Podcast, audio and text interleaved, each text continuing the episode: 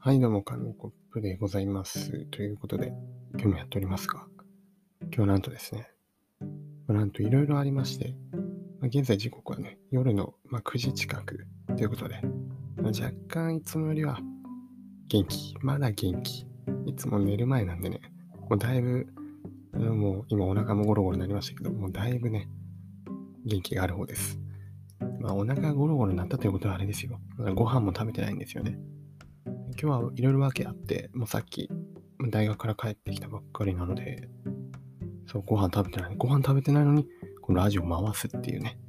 もう、やっと、やっとこう、やっとこさ、あの、できる人間になってきたんじゃないかなと。あの、タスクをね、課題を先に終わらせるっていうのは、やっぱり大事なんだなと思いましたね。ということでね、今撮ってるんですが、まあ、そういうことを言うと、なんかもう、ラジオあの、撮るのめんどくさくなってんじゃない？適当に撮ってんじゃないかとかね、思われちゃうかもしれないんです。別にそんなことないですよ。毎日ね、ちゃんといろいろ考えて、あ、今日はこういう話をしようかなとか思いながらやってるんですけど、大体、まあ、うまく喋れず終わるっていうのがね、まあ、いつもの流れですね。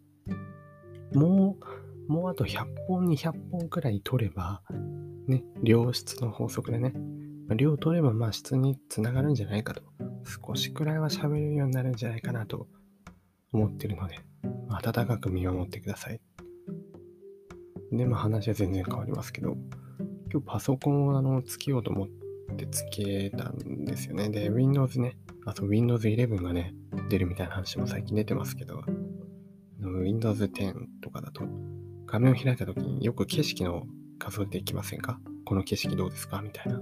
あれめちゃめちゃ好きでして、今日は何が来るかなって毎回毎回あの起動するたびにね楽しみにしてるくらいなんですけど最近は若干かぶりが多くてねちょっと泣いてますがでも本当にいい画像が来るともうもうえも言われぬもうねパソコンを開いた時からなんか気分が上がりますよね。本当にね。今日はニュージーランドニュージーランドの画像でしたねあの基本自然が好きなので、まあ、都会の喧騒とかそういう写真よりも、まあ自然がいいですね。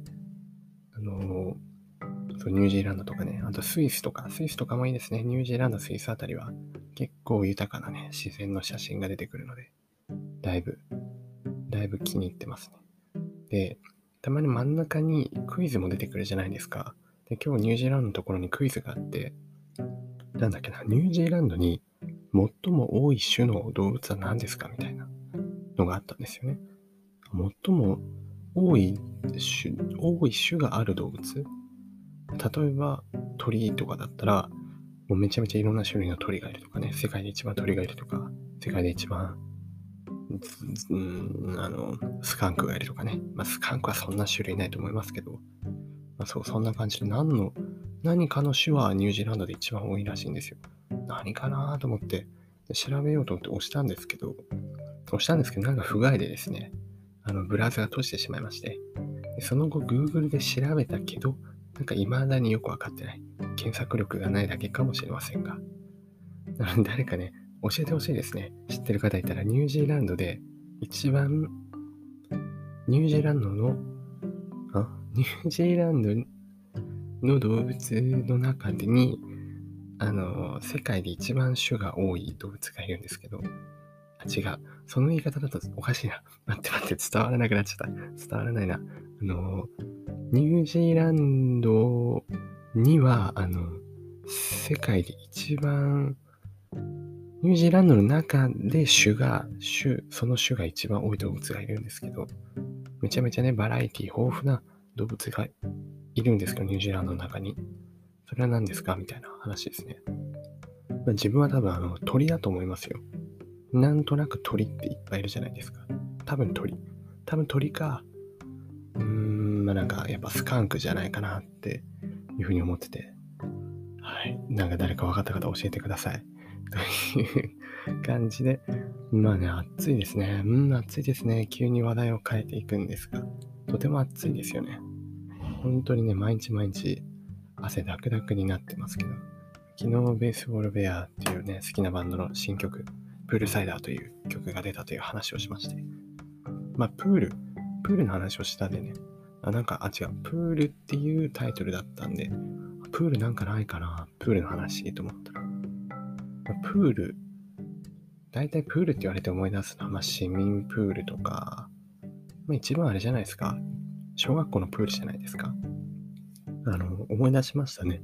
特にま授業もそうですけど、夏休みとかね、あの、朝ラジオ体操をみんなでやって、で、その後プール行く人はプール行こうって言って通学路にみんなで集まって、小学校のプール行くみたいな。もうめちゃめちゃノスタルジーですね、こういうの。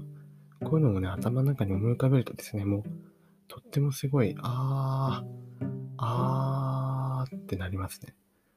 もうこういうこと、あのー、これ使うと最近の人みんな怒るんですけど、まあ、エモですよね。エモ。エモーションなんですよ。エモいね。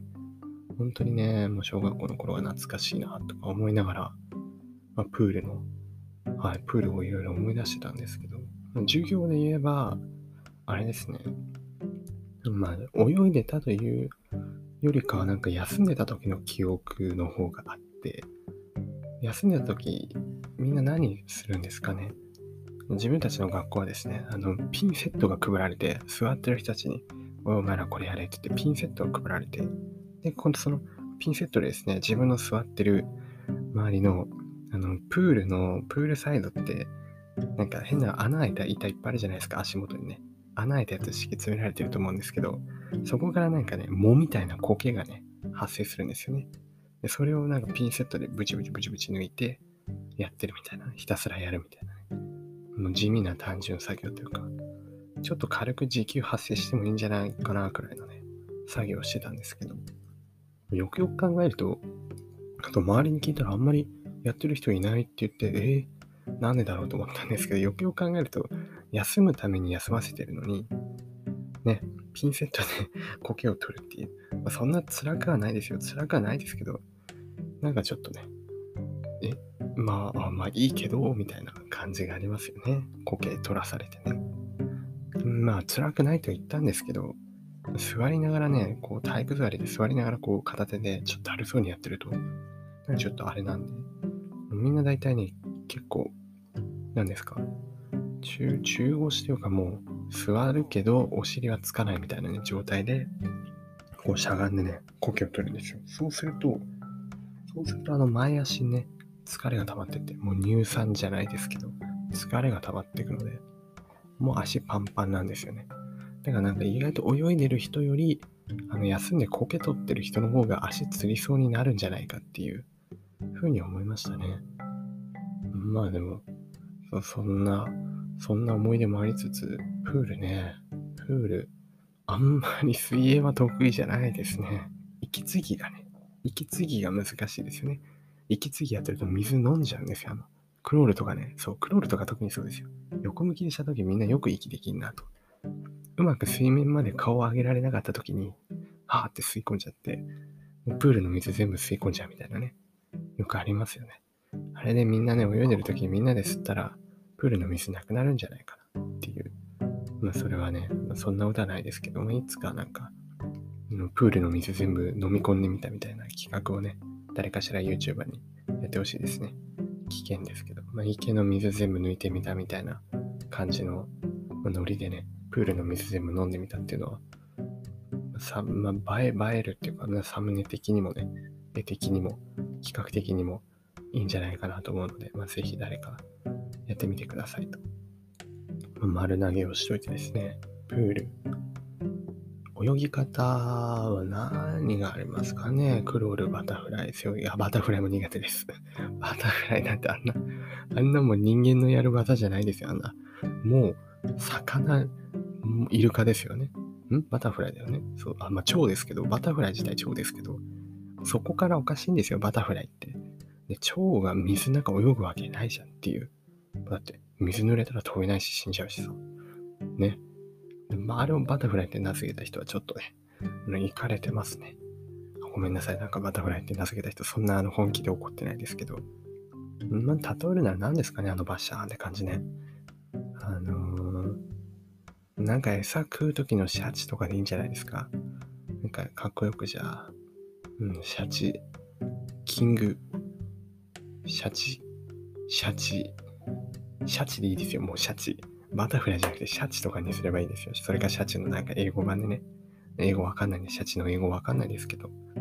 そう、バタフライ。うん、バタフライってね、今思うと、なんでバタ、まあ、手上げた感じバタフライです。うん。うん、とにかく、とにかくバタフライは苦手っていう話ですね。それ、得意だったのは、唯一得意だったのは、背泳ぎですかね。背泳ぎはなんかいけるんですよ。なんでかってあの、あれ、ずーっと上向いてるから、の、息吸いやすいっていうね。一番息吸いやすいあの背泳ぎね。こう、ぐるんぐるんぐるんぐるん。そう、ずっとなんか浮くのは得意だったね。浮くのと沈むのはね、得意だったんですよ。本当に。まるでカービィみたいなね。カービィの石になったりね。解除したりみたいな。そのくらい浮くのと沈むのは得意だったので、まあ、背泳ぎは結構できましたね。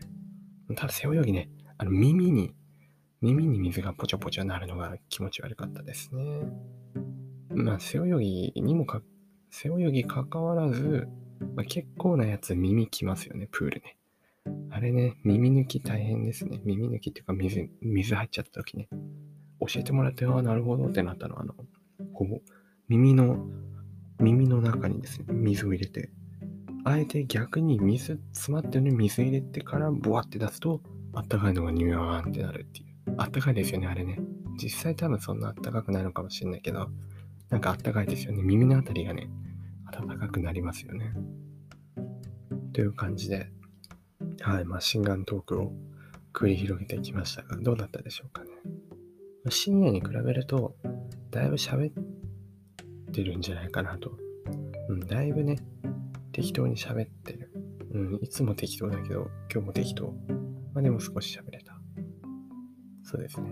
なんかオチとかね、オチとかちょっと考えてたような気もするんですけど、ちょっと思う、忘れちゃいましたね。忘れちゃったんで、まあ普通に終わりにしようかなと思うんですけど、あの一つね、あのいつか教えて、誰か気づいたら教えてほしいんですけど、ニュージーランドの、ニュージー、あ、もう、ま、言い間違えませんよ。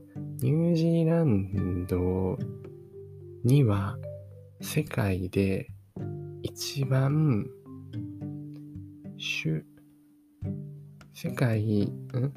ニュージーランドの動物には世界で一番種が、あ、ちょっと日本語難しいね。